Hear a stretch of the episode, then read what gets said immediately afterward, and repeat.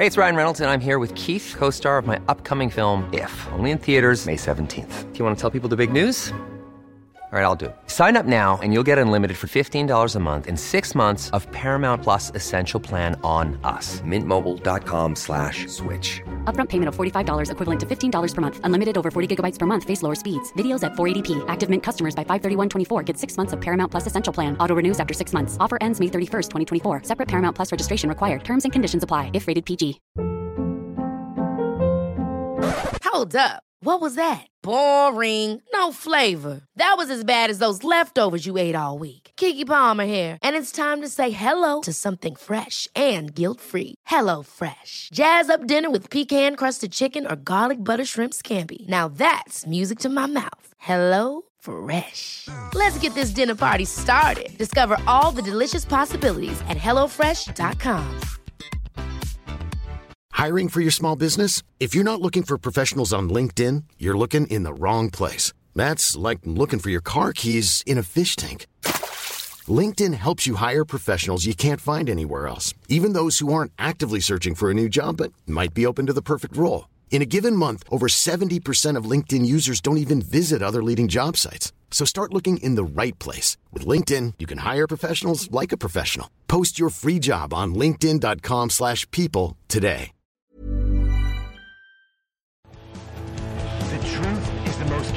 Convincing story that maps onto reality, and that's why the central narrative is falling apart. Right now in the United States, people should not be walking around with We masks. must see the central narrative for the fiction that it is. We are Americans. While elections are sometimes messy, this was a secure election. the founders began the fight for human liberty and self-governance, and it's up to us to finish the job. I tell you what, we are in a truth emergency right now. This is the end game.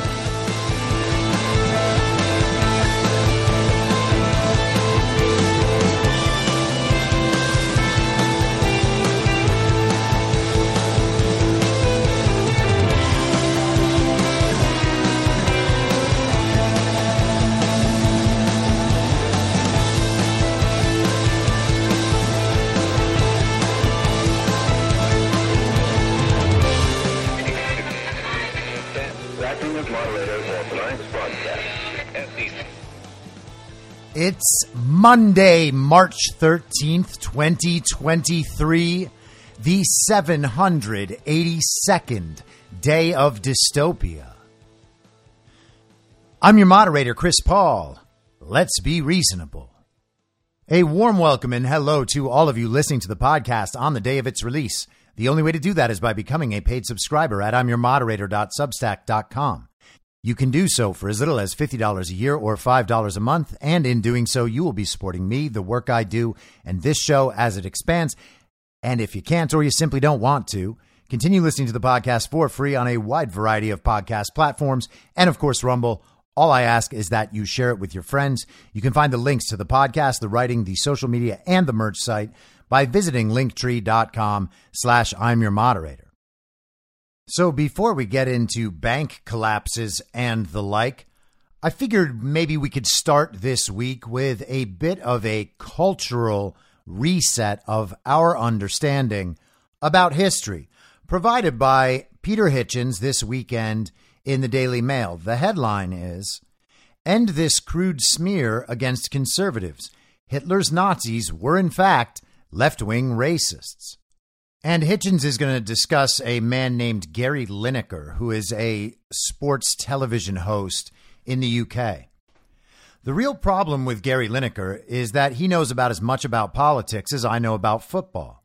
But while you will never catch me giving my opinion on soccer, Mr. Lineker thinks his TV and advertising fame qualifies him to discuss politics and history. Actually, it is amazing how little so many people know about these things. Although modern school history seems to cover nothing apart from the wives of Henry VIII and Hitler, nobody seems to know one crucial fact. The Nazis were very left wing. They hated Christianity and deliberately set children against their parents. They imposed penal taxes on the middle class and attracted communists to their ranks. They wrecked Germany's schools, insisting, sound familiar, that they taught mad dogmas instead of proper knowledge. Like all bad left wing causes, they were very popular with students.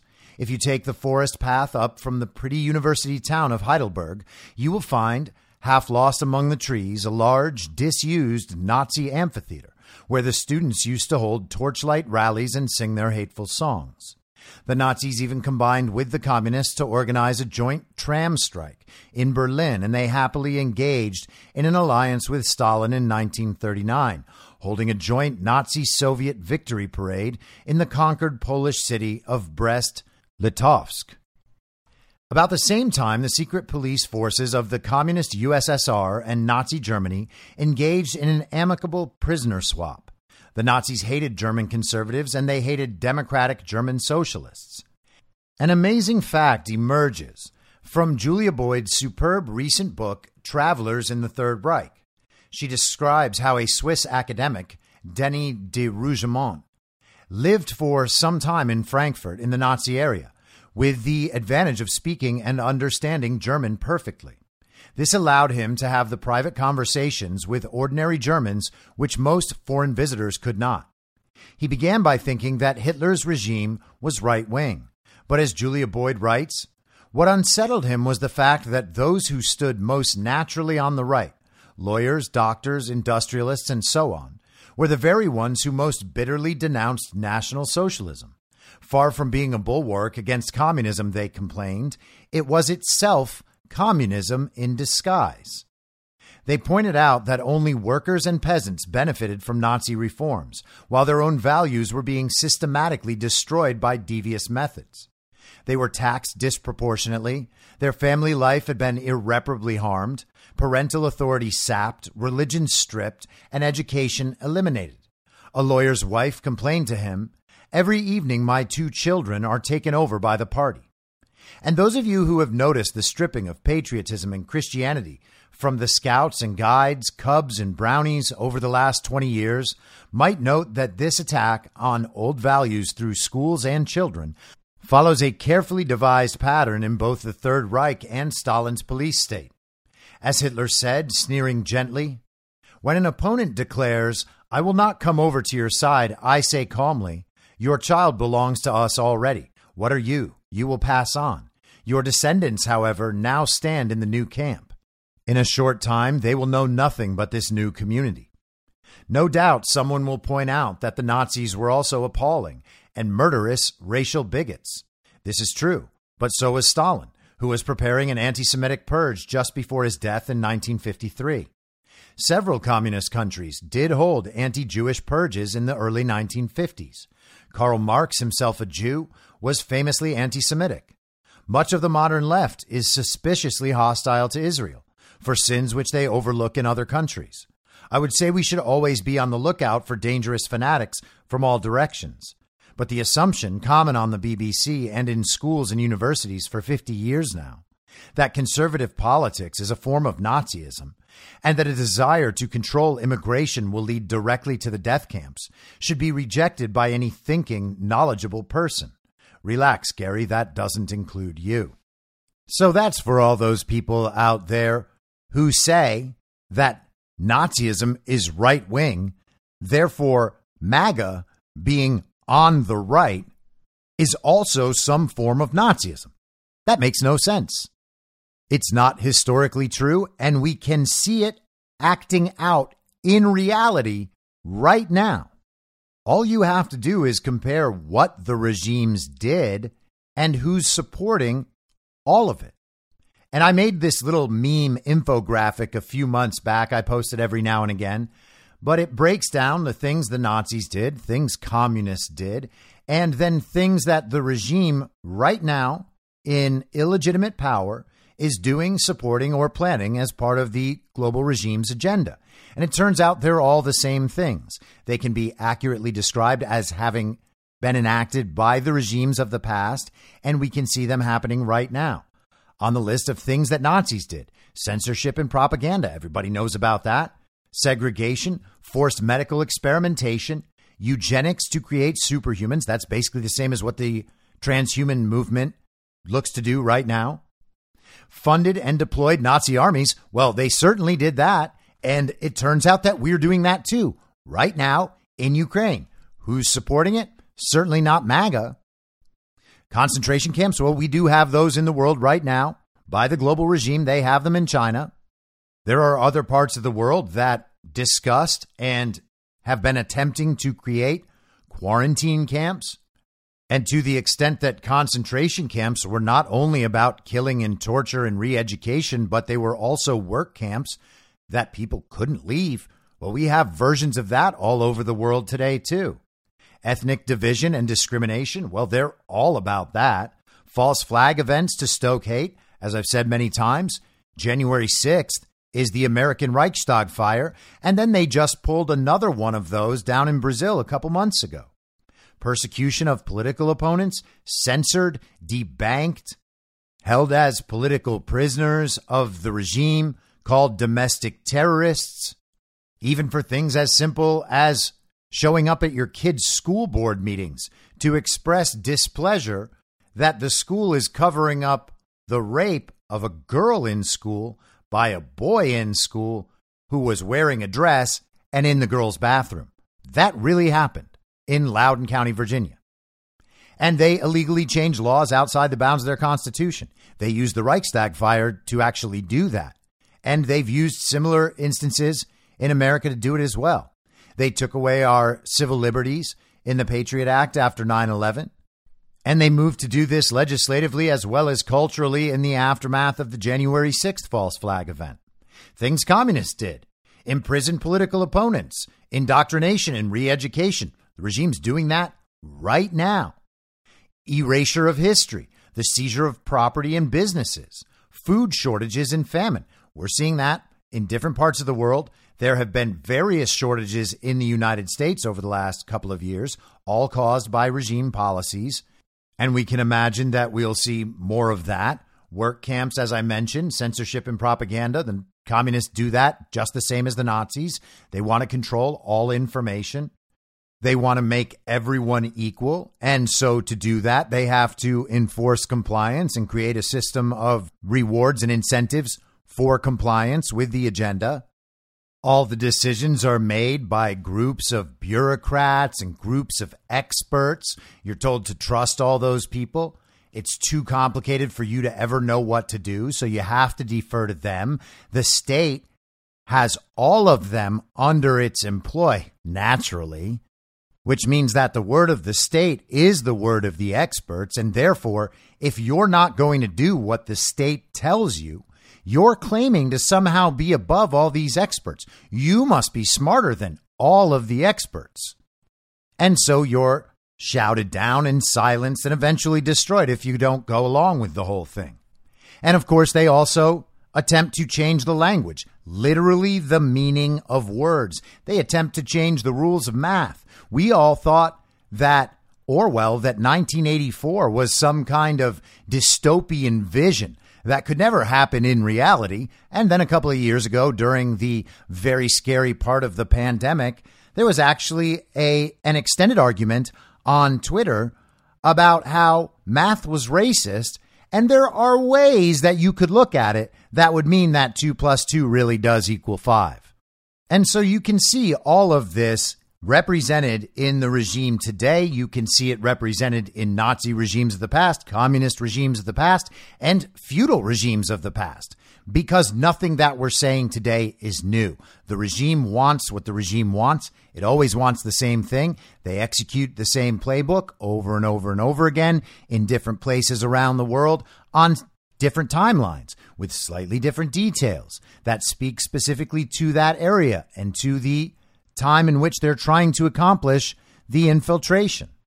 And we can see who supports all of this. certainly isn't MAGA. I don't see MAGA out there demanding that the opinions of the other side are censored, that anyone subject themselves to forced medical experimentation. No one's out there encouraging the segregation of society. We're not trying to change the meaning of words. We're not trying to take Nazism and make it right wing and then attach it to whoever represents the right of center version of American politics, it's total madness. The same people support it now who have always supported it. People who want to be elites, people who want the benefits that the regime offers for compliance. And it should be no surprise that the descendants, the direct bloodlines of people in these regimes are still in the regime and executing the program right now. And speaking of the same thing happening in other places around the world, I talked a couple of weeks ago about the elections coming up in Nigeria. We had Antony Blinken and Samantha Power and Linda Green Thompson, the UN ambassador, releasing a video about how the American part of the regime was going to support elections in Nigeria. They were going to make it easy for everyone to vote. Well, what happened in those elections? This is from the New York Times on Friday, describing some of what's happening in the aftermath of those elections. The headline is Nigeria postpones state elections amid presidential vote controversy. Nigeria has postponed state elections that have been scheduled for Saturday heightening popular anger and cynicism over whether the country can conduct a fair vote, only two weeks after a presidential election tainted with technical malfunctions and allegations of fraud. Since the declaration a little over a week ago that the governing party's candidate, Bola Ahmed Tinubu, had won the presidential election, Africa's most populous nation has spiraled further into economic and political paralysis. Now, the country's electoral commission has moved the election for the country's powerful state governors back by a week, saying it needs more time to reset digital voting machines used for the first time in the presidential election last month. The vote for governors is now scheduled for March 18th. The postponement of the election for 28 of the country's 36 state governors is just the latest challenge faced by Nigeria a country of 220 million people that has been plagued by fuel scarcity, a cash crunch, and multiple security crises. And by the way, that cash crunch is partially, at least, caused by Nigeria's move to create a central bank digital currency and shift the currency in Nigeria. You know, speaking about the whole global regime agenda. Mr. Tinubu, a divisive figure in Nigerian politics, won the election with 36% of the vote, but the two other main candidates, Atiku Abubakar and Peter Obi, have called for a rerun, alleging vote rigging. A new vote appears unlikely, and Mr. Tinubu is scheduled to be sworn in on May 19th. What does all this sound like? Hopes were high ahead of the largest Democratic election ever organized in Africa and Nigerian officials recorded fewer instances of violence than in previous contests. But countless malfunctions, from polling units that opened late or not at all to the sluggishness of ballot counting, have eroded Nigerians' trust. The electoral process remains chaotic, with no improvement from one election to another, said Idayat Hassan, director of the Center for Democracy and Development, a research and advocacy group based in Abuja, the capital. And it should be noted that the Center for Democracy and Development is about as regime a name as you could possibly ever find. The confusion over the elections has been compounded by a seemingly never ending cash crunch. New notes introduced by the government just months before the election have remained largely unavailable, while old ones are not valid anymore. Last Friday, the Nigerian Supreme Court ruled that the use of old banknotes should be extended until December 31st because of the impact of the policy on Nigerians' livelihoods. But neither the government nor the central bank have addressed the issue, leaving most businesses, street traders, and even public bus drivers wary of accepting the old notes, even as some banks begin to distribute them again. In Lagos, Nigeria's largest city, one trader Adelaja Adatun, was trying to gain access to a commercial bank on Thursday, her face beaded with sweat. The old notes I received from the banks are being rejected, and I need to return them, she said. Miss Adatun, 67, said she was not interested in the state elections, especially since they had been postponed. That decision has left some analysts worried that the turnout on March 18th will be drastically lower than that of the presidential election, in which just over a quarter of 87 million eligible voters cast a ballot. It was the lowest voter turnout ever recorded for a Nigerian presidential election. In many ways, the state elections are as important, said Oge Onubogu, head of the Africa program at the Wilson Center, a Washington based research institute. States are grooming grounds for governors who want to be Nigeria's next president, she said. Both Mr. Tinubu and Mr. Obi are former state governors. Some governors oversee budgets that are larger than other West African countries, Ms. Onubogu said. The digital voting machines that need to be reconfigured ahead of the state vote are at the center of a controversy around the presidential election. Using the machines, election officials were supposed to verify voters' identities and to photograph result sheets in each polling unit, uploading them to a website publicly accessible shortly after the voting ended on February 25th. But the country's independent National Electoral Commission, known as INEC, failed to fulfill that mission, according to multiple observers. Instead, the results were uploaded days later, prompting Mr. Abubakar's and Mr. Obi's parties to accuse election officials and Mr. Tinubu's party of having manipulated the results. To countless Nigerians, the delays and lack of transparency left a bitter taste. INEC's performance has made many Nigerians feel that their vote doesn't count, said Joachim MacEbong, a senior governance analyst at Stears, a Nigerian data and intelligence company. It's difficult to see how they're going to rebuild their credibility. International observers voiced similar concern. The number of administrative and logistical problems flawed the outcome. Johnnie Carson, a former Assistant Secretary of State for African Affairs in the Obama administration, who was in Nigeria to monitor the election, said this week. Officials from Mr. Obi's party have said that the results uploaded by the Electoral Commission didn't match those that party workers collected when the polling units closed. A representative for Mr. Obi, Diran Onifade, refused to provide the results collected, but in a phone interview said the election had been marred by sabotage. Mr. Obi's team now has a few days to inspect the electronic voting machines before the Electoral Commission reconfigures them for the state elections. Oh, all the records are going to be wiped. In America, they call that a trusted build. Mr. Hassan, the Center for Democracy and Development analyst, and Ms. Onubogu out of the Wilson Center both said that a fair and functional Nigerian election experience mattered almost more than the outcome. Nigerians needed to be able to see that the process worked, said Ms. Onubogu. Instead, Mr. Hassan said, more and more citizens are losing trust in democracy itself because of these dysfunctions. So that is certainly a situation to watch as it develops. We'll see what happens.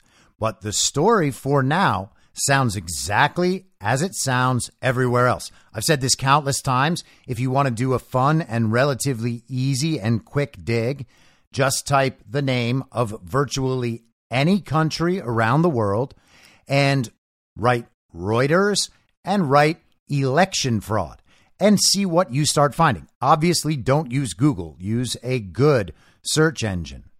Those are naturally getting harder to find. I use Qwant for most casual searches, and then I will occasionally use Gibiru, which is virtualmirage.org, and I'll use FreeSpoke occasionally as well.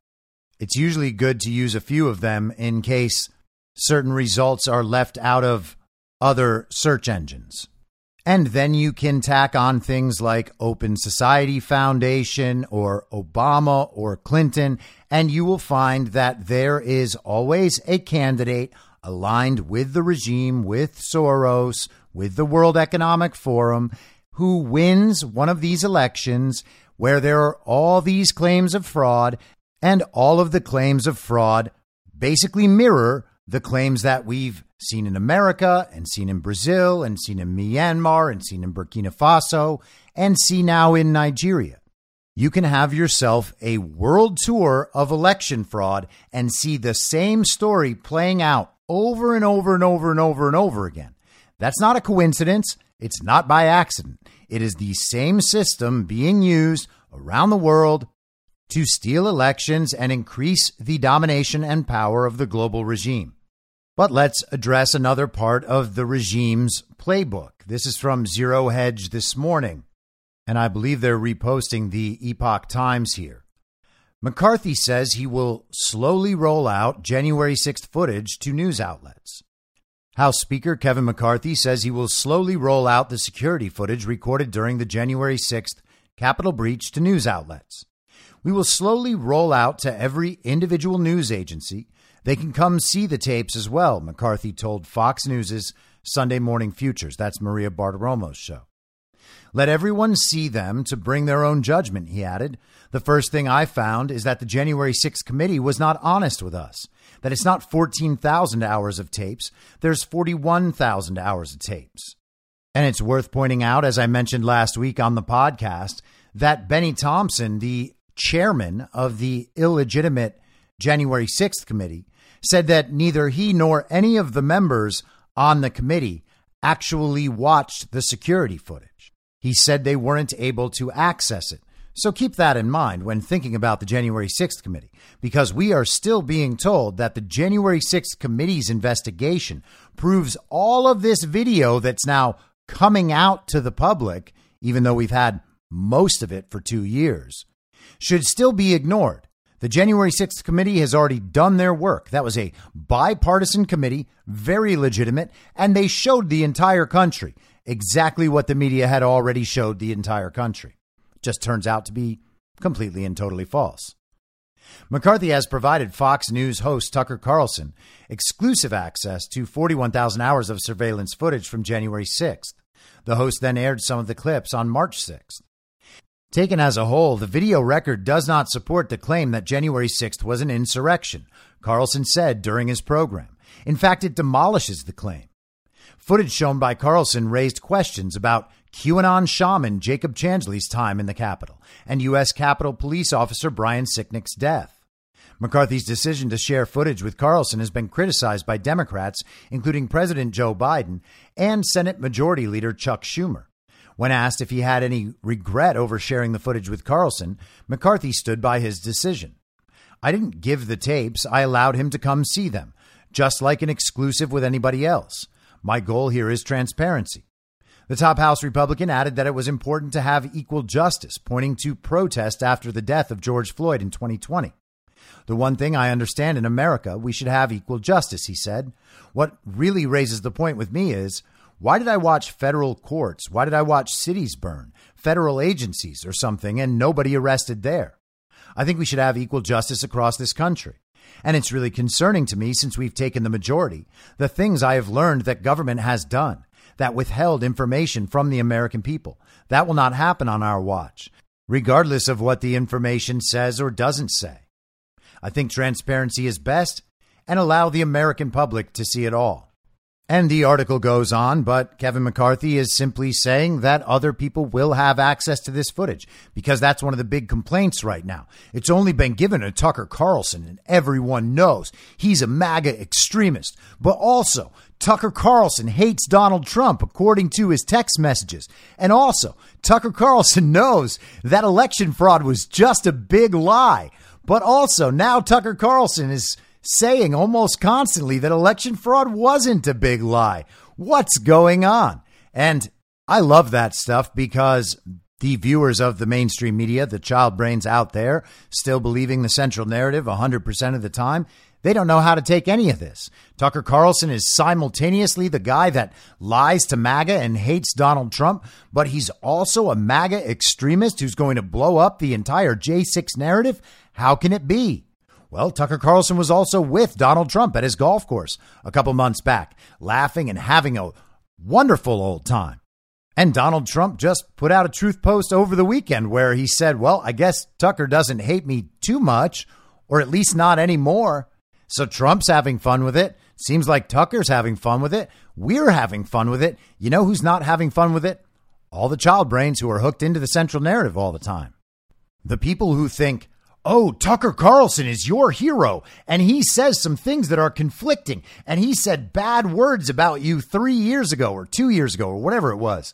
You're still going to believe him? Oh, you got me, Kami. Well, you've refuted the whole argument. You really got down right to the bottom of it and proved that Joe Biden really got 81 million real legal American votes and that January 6th was a very violent insurrection, even though no one came armed and no one tried to overthrow the government.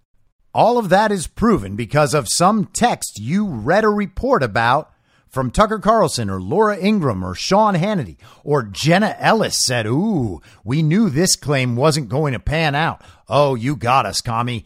Nailed us again with your incredible logic. Oh, so clever. So let's get into the business of this whole financial system collapse that we may be experiencing. We know that last week, Silvergate Capital folded, Silicon Valley Bank went into receivership, now, Signature Bank in New York seems to be collapsing, and there are other banks in trouble. But let's get started with this. I'm just going to try to jump around a little bit and catch some signal from a bunch of different sources because I'm not a financial expert. So, my goal here is to be tuned into as much relevant information as we can be tuned into, and then watch as the situation develops and see where we get more signal. This is from Fox Business Today. Silicon Valley Bank had more red flags than a CCP meeting, but regulators cared about climate, not bank risks. Despite schemes of bank regulations supposed to prevent another financial meltdown, Silicon Valley Bank, the country's 17th biggest bank, went down in flames last week. It was the second biggest bank failure in U.S. history and has prompted a lot of finger pointing. The 17th biggest bank. Wow, that's a big, big bank. Management messed up by not addressing a serious cash shortage until it was too late. Some blame Peter Thiel, saying the venture capital investors' call for small tech firms to withdraw deposits from SVB accelerated its demise. And Thiel is one of the billionaire tech entrepreneurs that people believe, with good reason, is on Donald Trump's side. And so naturally, they would love to shift the blame to him. Others are critical of Goldman Sachs, SVB's advisor, who signed off on their ill devised decision to try to sell equity, thus alerting investors to their capital shortfall. There's plenty of blame to go around, but when a financial institution goes under, you have to wonder where were the regulators? After all, there were more red flags than you see at a CCP convention. Last year was a year for the record books, and not in a good way. In response to the worst inflation in 40 years, the Federal Reserve undertook one of the most aggressive rate hiking programs in history. In response, U.S. investors sold down stocks, and especially high multiple tech shares. The S&P 500 was off 18% in 2022. The Nasdaq dropped 33%. In addition, last year was the worst year ever recorded for U.S. bonds. The total bond index, which tracks high quality U.S. corporate and government debt, lost more than 13% in 2022. Thanks to trillions of dollars in government spending during and after the pandemic and to massive money printing by the Federal Reserve, banks nationwide enjoyed a massive influx of deposits beginning in 2020. Most, including Silicon Valley Bank, put much of that money into investments like treasury bonds and other fixed income securities that nosedived when rates went up. Federal Deposit Insurance Company, the FDIC, filings show that U.S. banks took over $600 billion worth of unrealized losses last year, a major red flag. Meanwhile, banks, including SVB, were slow to respond to rising rates and started losing deposits last year as customers took money out of checking and savings accounts to invest in higher yielding treasuries or money market funds. Bloomberg reports that commercial bank deposits fell last year for the first time since 1948 as net withdrawals hit $278 billion. Those issues, portfolio losses and declining deposits, caused SVB to fail, but the problems were not unique to that bank. Indeed, Signature Bank also collapsed for similar reasons just hours ago. Authorities should have been on high alert. They were not. Consider the Financial Stability Oversight Council, the body created in 2010 after the financial crisis, which was meant to avert just this sort of collapse. The council is chaired today by Treasury Secretary Janet Yellen and includes nine other voting members, including Fed Chair Jay Powell, the heads of the FDIC and the Bureau of Consumer Financial Protection, and Gary Gensler, head of the SEC. Wasn't he involved in that whole FTX thing too? Oh, yeah, he was. And wasn't he the finance chair for the Clinton campaign? Probably just a coincidence. The council's website defines its task as, quote, identifying risks to the financial stability of the United States. The council last met on February 10th via video conference. The readout of that meeting shows the group previewed its 2023 priorities, which included, quote, climate related financial risks, non bank financial intermediation, treasury market resilience, and risks related to digital assets, end quote. Climate change, which it describes as, quote, an emerging threat to U.S. financial stability, end quote, is identified in the 2022 annual report as a key priority and has been one of the council's principal preoccupations for the past two years. To be fair, the council was also concerned about cryptocurrency related risks, non bank financial intermediation, and the resilience of treasury markets. Those were the issues on which the council was focused, not mounting portfolio losses and declining deposits. This is shocking. As economist Ed Hyman has pointed out, there has never been a rate tightening cycle without some sort of financial shock, like the failure of long term capital management in 1998 or the bursting of the dot com bubble in 2001. That's because Fed rate hikes are intended to drain excess liquidity out of the system and also to deflate overpriced assets like housing in 2008 or tech stocks in 2001. Because investors tend to move in herds, the process is rarely smooth. When people started asking for their funds last week, SVB faced a liquidity crisis. Their holdings had shrunk in value, so they tried to raise new capital by selling stock and preferred shares to tide them over. Going to public markets instead of private lenders was a mistake. Depositors were spooked and rushed to claim their funds, causing a bank run and the shuttering of SVB. Was anyone paying attention? As Peter Earle wrote in the American Institute for Economic Research, as of late December, SVB held 57% of its total assets in investments, while the average among 74 similar competitors was about 42%. Of those investments, 108 billion were in US Treasury and agency securities, an asset class which had its worst year on record in 2022. Earlier this year, Earle also reported increased activity at the Fed's discount window. It is not clear whether that pickup in bank short term borrowing signaled industry wide distress or whether SVB was a participant, but it surely was another red flag. What does all this mean for the average American? Regulators have, in recent hours, arranged to cover depositors at SVB and for Signature Bank, which is also closed. They are also putting together a borrowing facility to stabilize other financial institutions caught in the downdraft. If the authorities can limit the contagion with these moves, and if no other banks are stricken, it will most likely calm markets and prevent a full on panic. However, there will be damage. The Fed will be more cautious about raising rates going forward. While that means that car payments or mortgage rates won't go up as fast as recently predicted, it means inflation, the worst tax of all, will stay higher for longer. None of this bodes well for stock prices, economic growth, or wealth creation. Will President Biden still claim his economic plan is working?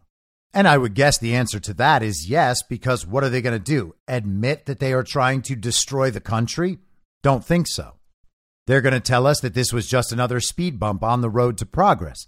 And if you're broke now, well, hey, you can't make an omelet without breaking a few eggs, and you happen to be the eggs.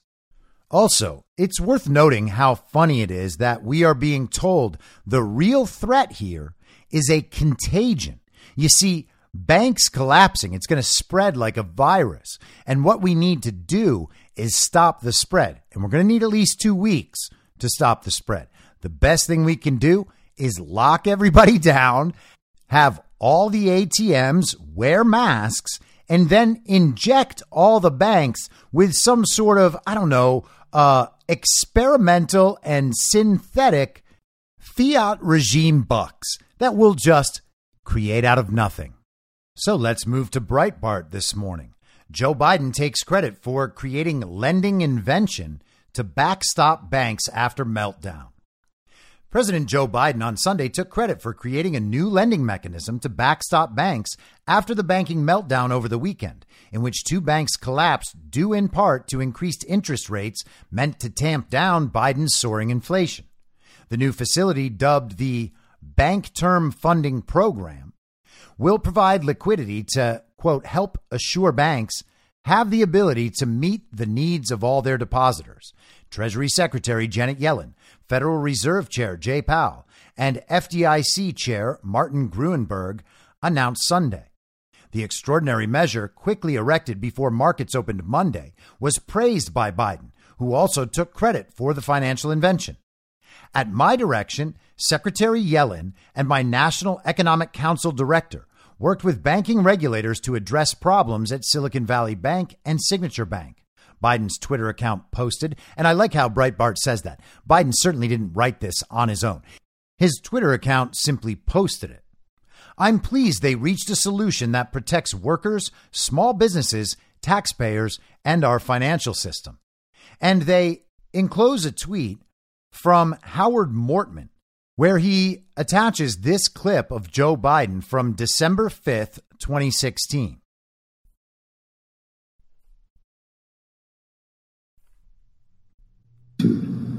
So he started the Troubled Assets Relief Program, so called TARP which injected capital into the banking system and in some cases financed purchases of toxic assets from the banks. And before stimulus was a dirty word, President Bush pushed for modest rebate checks to taxpayers to try to stem the crisis and jolt the economy a little bit. And the President and I, President Obama and I, along with Republicans in the Congress, continued the TARP program to avoid a complete collapse of our financial system.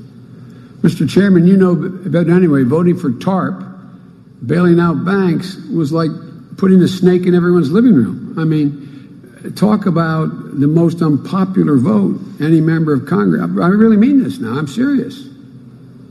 The folks who, quote, caused the crisis, all of a sudden, we're making sure that we bail them out. It's hard to explain to average, well informed Americans, but it was necessary. It was the right vote and it helped save the economy. When all was said and done, TARP amounted to over $400 billion. But because we insisted it be paid back with interest, the taxpayers got it all back plus $15 billion in interest. It's kind of funny, isn't it, that they know the people don't like what they're doing, but the regime has needs and they're there to serve the regime. So, what they do is implement the regime's policies and then try to convince people it was all for their best interest the whole time. Oh, we actually made you taxpayers a profit. You see? And we gave you this little pittance so that you couldn't say that we were hurting you. Just like when we destroyed your businesses during COVID. Isn't that neat? Steve Cortes was on War Room this morning, and he noted that in the aftermath of the 2008 financial crisis, we had the emergence of the Tea Party and the movement that eventually became America First and the MAGA movement. In some sense, that was caused by that financial crisis. And to take it one step further, and I believe this is the interesting part, think about how large that movement in America is now, facing another one of these financial crises. And if the same thing happens if the response from the people is the same as it was after that financial crisis. Oh, MAGA is going to be very, very big at that point. But back to the article in Breitbart. Biden's decision to take credit for the new lending facility appears to contradict his prior position earlier in the day. According to Fox News, Biden was opposed to extending deposit insurance to those who deposited more than $250,000 in banks, which the new invention now protects. And I believe the statistic I've seen is that 97% of depositors in Silicon Valley Bank had more than $250,000 with the bank. Silicon Valley VCs and CEOs getting word from the White House that Joe Biden is against any bailout of SVB, like extending deposit insurance well above $250,000. Fox Business's Charles Gasparino scooped. That could change if the Federal Reserve does believe there's some systemic risk of bank runs, which there is evidence, and Gasparino's a bit of a clown.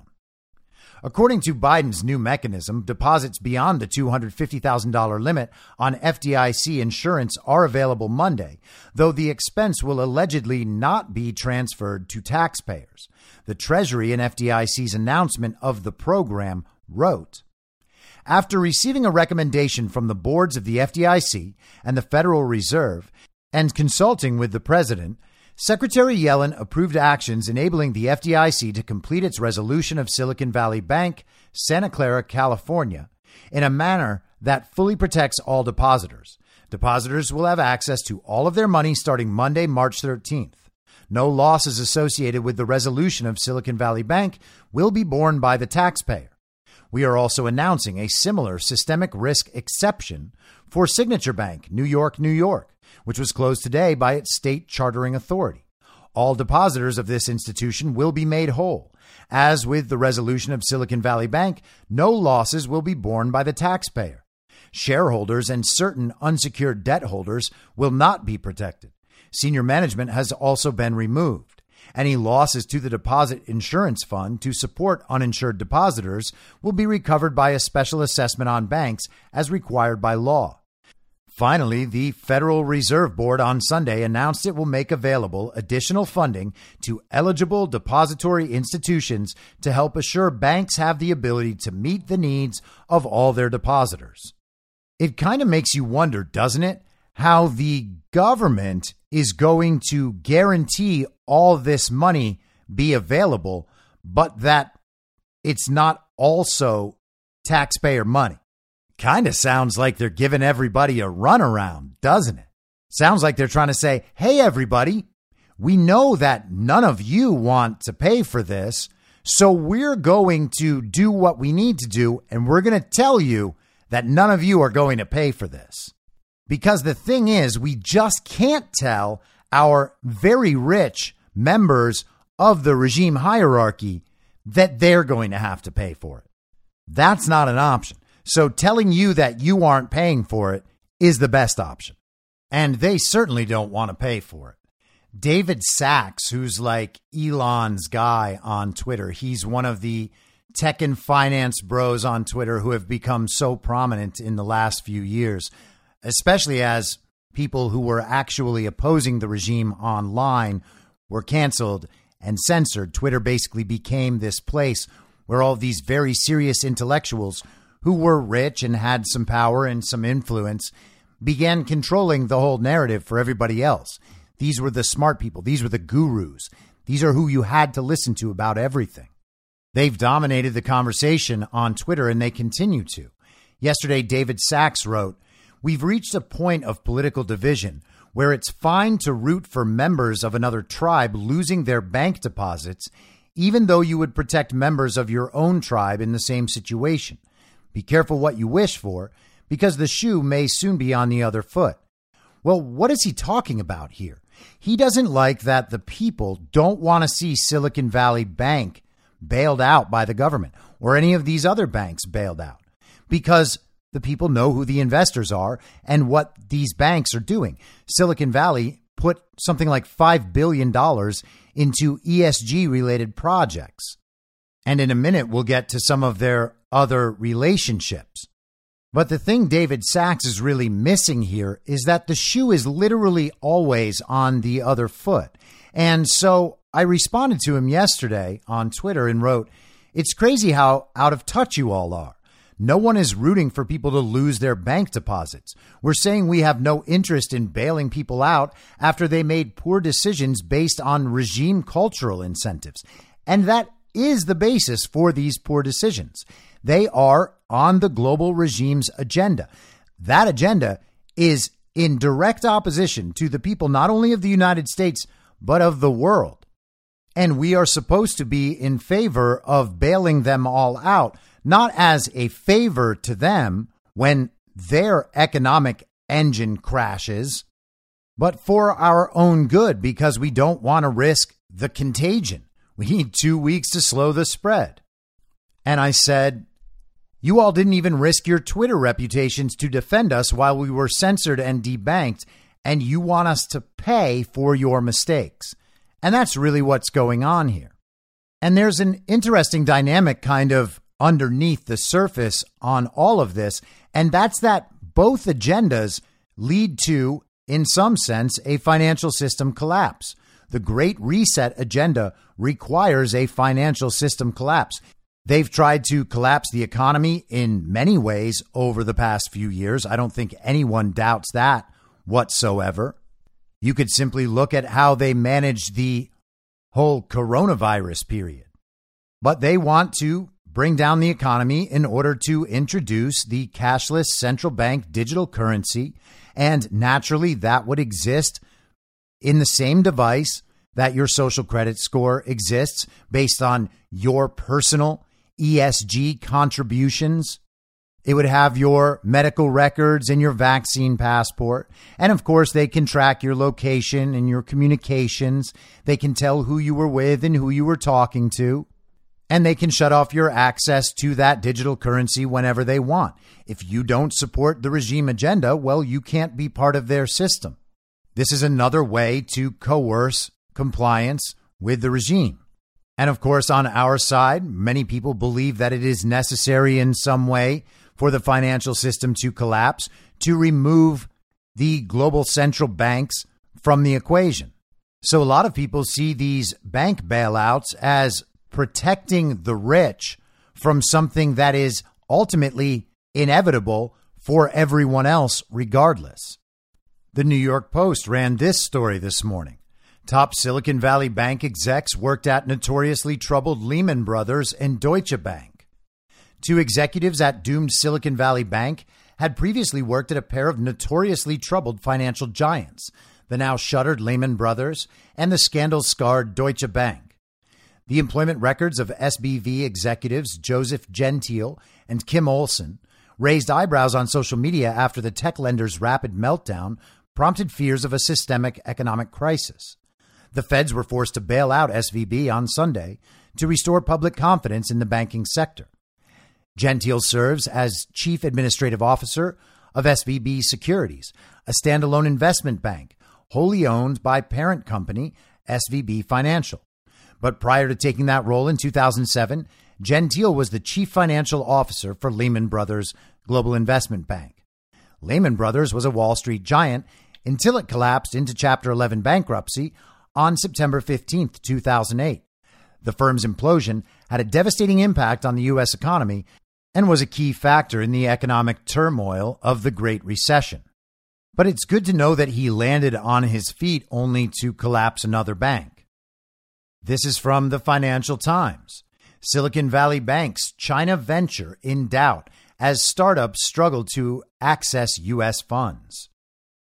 The failure of Silicon Valley Bank has left many Chinese funds and tech startups in the lurch, as the collapsed institution served as a key funding bridge for groups operating between China and the U.S.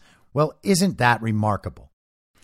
SVB's abrupt takeover by U.S. regulators on Friday has also cast doubt over the fate of its joint venture in China with Shanghai Pudong Development Bank, which maintains a separate balance sheet and has total assets of around $3 billion. The Silicon Valley lender played a key role in China's dollar based ecosystem for funding fledgling companies, industry insiders said, with funds and startups holding money at the bank before bringing it onshore to mainland China.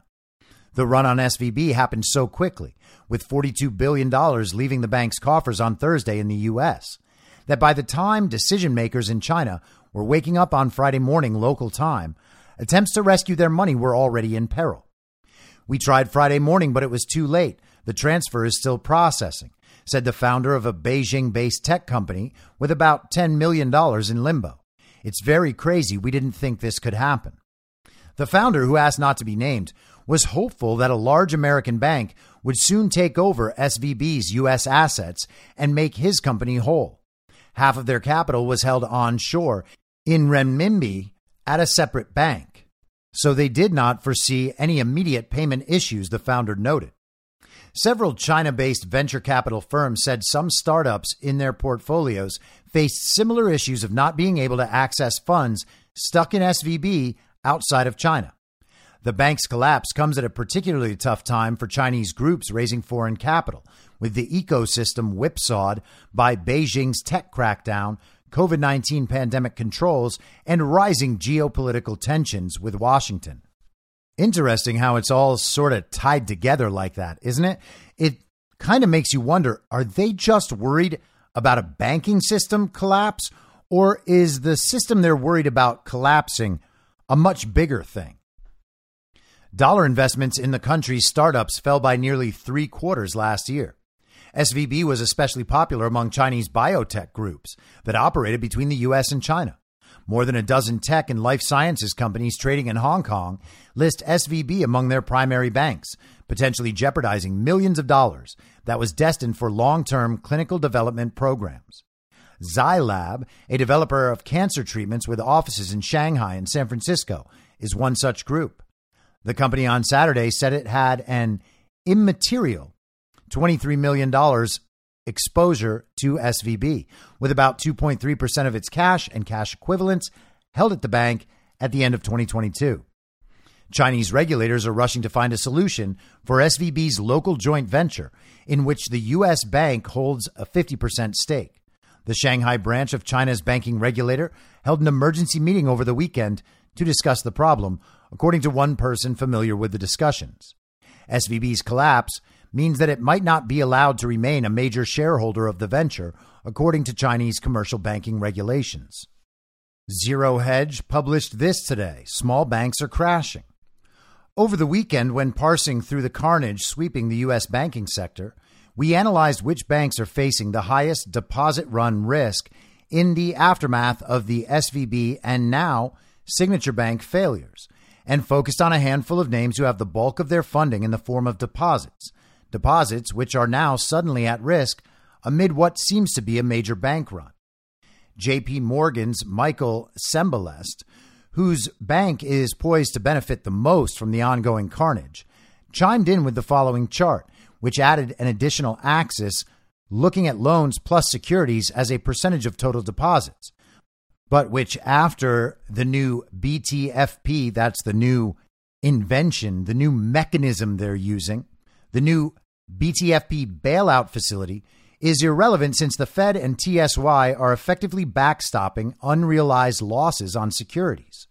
So we are really down to which banks have the most bank run risk, which, as we explained, are primarily America's small regional banks. How are they holding up today? Well, not good. Here is the KRE index. And he quotes Eric Balchunas from Twitter writing that KRE is down 30% in the past week, a rare short term plunge for something so diversified. Zero Hedge goes on. While its constituent members are having a very bad day, as the following headlines reveal First Republic Bank halted for volatility, down 65%. PacWest halted for volatility, dropped 41% to lowest on record. Regions halted for volatility after pairing 31%, dropped to 20%. Western Alliance sinks a record 76%, halted for volatility. The take home here is that unfortunately, Joe Biden's 9 a.m. pep talk did little to boost confidence in small U.S. banks. Or, as we put it earlier, it would be the savings and loan 2.0 crisis, but we regret to inform you there are no savings. Meanwhile, all hail JP Morgan, which is about to have some $18 trillion in deposits. And as a bit of an aside from the straight financial stuff, Representative Thomas Massie tweeted this last night. Just got off a Zoom meeting with Fed, Treasury, FDIC, House, and Senate. A Democrat senator essentially asked whether there was a program in place to censor information on social media that could lead to a run on banks people in the comments asked what the response was, and Massie relayed the response was, We will get back to you on that. So a Democratic senator is asking for the tools to be able to censor people online in order to prevent this horrifying run on the banks. And I'm not suggesting that a bank run would be a good thing. But the idea that Democratic senators are asking for the ability to censor the American public from voicing their opinions on this based on, once again, the risk of contagion should give everybody flashbacks to exactly how the very deadly pandemic was handled in 2020. Remember what the playbook is create a crisis, figure out how to profit from the crisis while further infiltrating and further implementing the regime's agenda. They've created the crisis. Now they want things to go their way. And what could stop them from that? Well, people actually knowing what's going on and being able to communicate about it. Donald Trump responded over the weekend on Truth Social. He wrote, with what is happening to our economy and with the proposals being made on the largest and dumbest tax increase in the history of the USA, times five, Joe Biden will go down as the Herbert Hoover of the modern age. We will have a Great Depression far bigger and more powerful than that of 1929. As proof, the banks are already starting to collapse. This is something Trump has been predicting for a long time. I played some video of that on Friday. And I think it's safe to say that what we can take from this is that this situation is nowhere near over. And Trump posted this prior to the decision to bail out at least the depositors of SVB and some of the other stuff that's happened, Signature Bank and whatnot. And he's talking, of course, about Joe Biden's budget. But there's so much that happened last week. It's amazing that we are all stuck on this one issue. Again, not to say it's not an important issue. It's absolutely one of the most important issues of the day. But it's preceded by a whole lot going on last week. The exposure of the J6 stuff, with a big chunk of the public realizing that they were completely and totally lied to about all of that. Joe Biden's budget, the COVID narrative breaking down, Fauci's involvement, Nord Stream business, the Twitter files, the testimony in front of the House by Matt Taibbi and Michael Shellenberger, a bunch of other House hearings. There is so much going on. It's practically impossible to keep track of it all. And I mention that because I want to make it clear that I think probably the least important part of what's happening right now is the level of wokeness exhibited by Silicon Valley Bank. A lot of people online are focused primarily on that stuff. They are concerned that maybe their point's not proven enough. So we have to have the entirety of the woke conversation again and again and again when it comes to each and every issue. And that woke conversation is where the GOP establishment, where Conservative Incorporated, where the DeSantis simps, that's where they want to stay because then they don't have to actually talk about the real heart of the America First agenda when it comes to all of these things. The woke stuff is a distraction. It's where they can unify with people who imagine themselves on the center left. It is a very comfortable place for all of those people to operate, but we never want to get stuck there. All I'm saying is once the regime connections are established and we know the motives and the mechanisms, we don't really need to devote hours or days or weeks of research to figuring out just how woke Silicon Valley Bank was. In the big picture, watching how the regime responds to all of this is far more interesting than figuring out which ridiculous climate change tech startups Silicon Valley Bank was supporting. And before we go, I know that people may find this torturous, and I'm sorry, but Joe Biden, the fake president, came out to give a very brief speech today and then run away from questions. And because it's very brief, I figure I might as well play it just so you know what the fake president is saying. Before I uh, leave for California, I want to briefly speak about what's happening in Silicon Valley Bank and Signature Bank. Today, thanks to the quick action of my administration over the past few days, Americans can have confidence that the banking system is safe. Your deposits will be there when you need them. Small businesses across the country, the deposit accounts at these banks can breathe easier knowing they'll be able to pay their workers and pay their bills. And their hardworking employees can breathe easier as well. Last week, when we learned of the problems of the banks and the impact they could have on jobs of small businesses and banking system overall, I instructed my team to act quickly to protect these interests. They've done that. They've done that. On Friday, the government regulator in charge, the FDIC, took control of Silicon Valley Bank's assets. And over the weekend, it took control of Signature Bank's assets. Treasury Secretary Yellen and a team of banking regulators have taken action, immediate action. And here are the highlights. First, All customers who had deposits in these banks can rest assured, I want to rest assured they'll be protected and they'll have access to their money as of today. That includes small businesses across the country that bank there and need to make payroll, pay their bills, and stay open for business. No losses will, and I want this is an important point. No losses will be borne by the taxpayers. Let me repeat that. No losses will be borne by the taxpayers.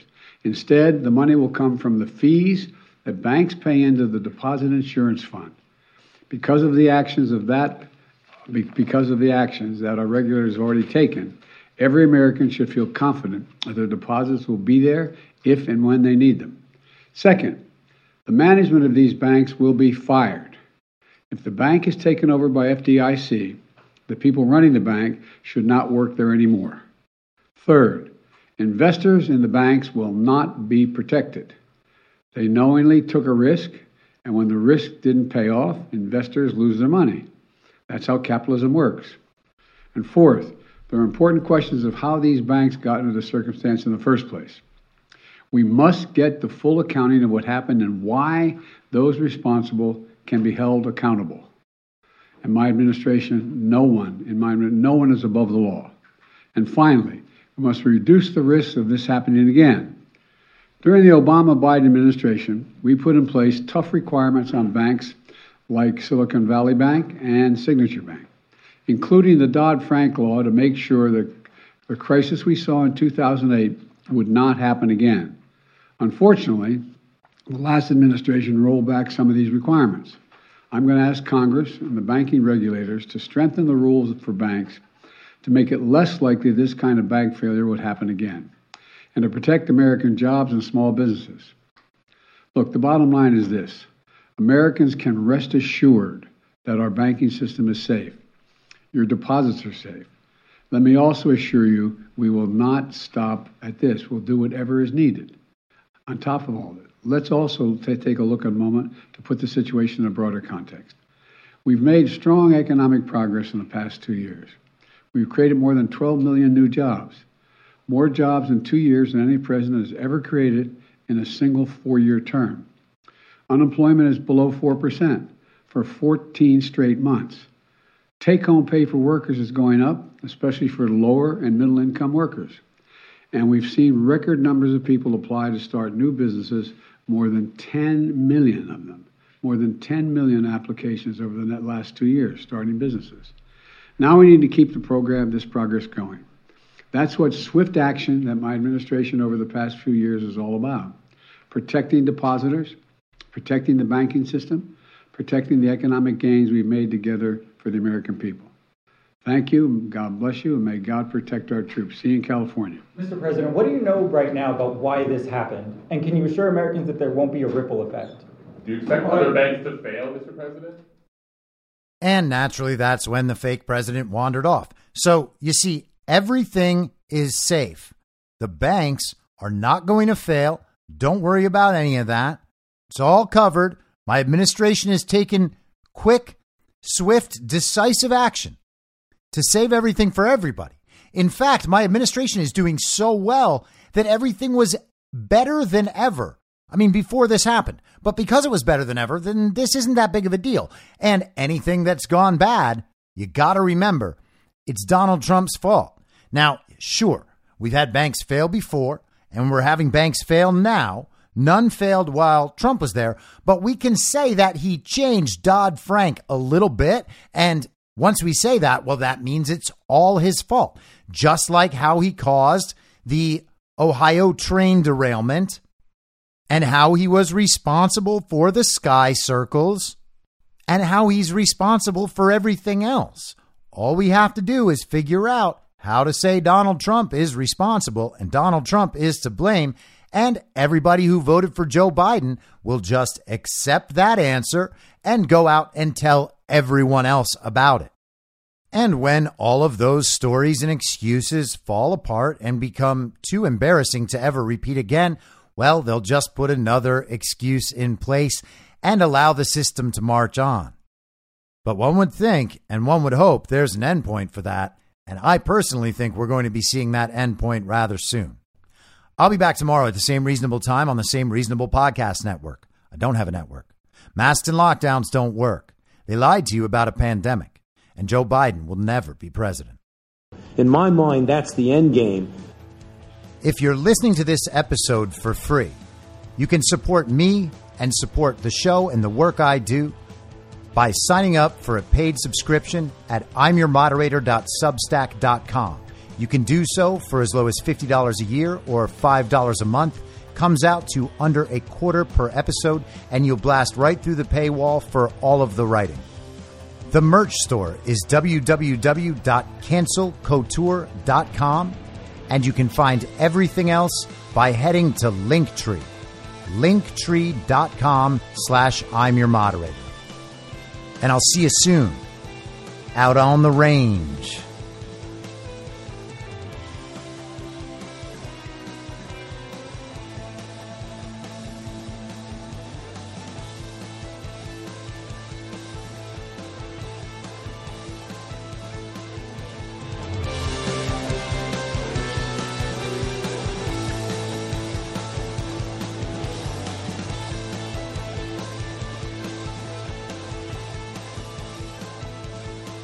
It's high noon.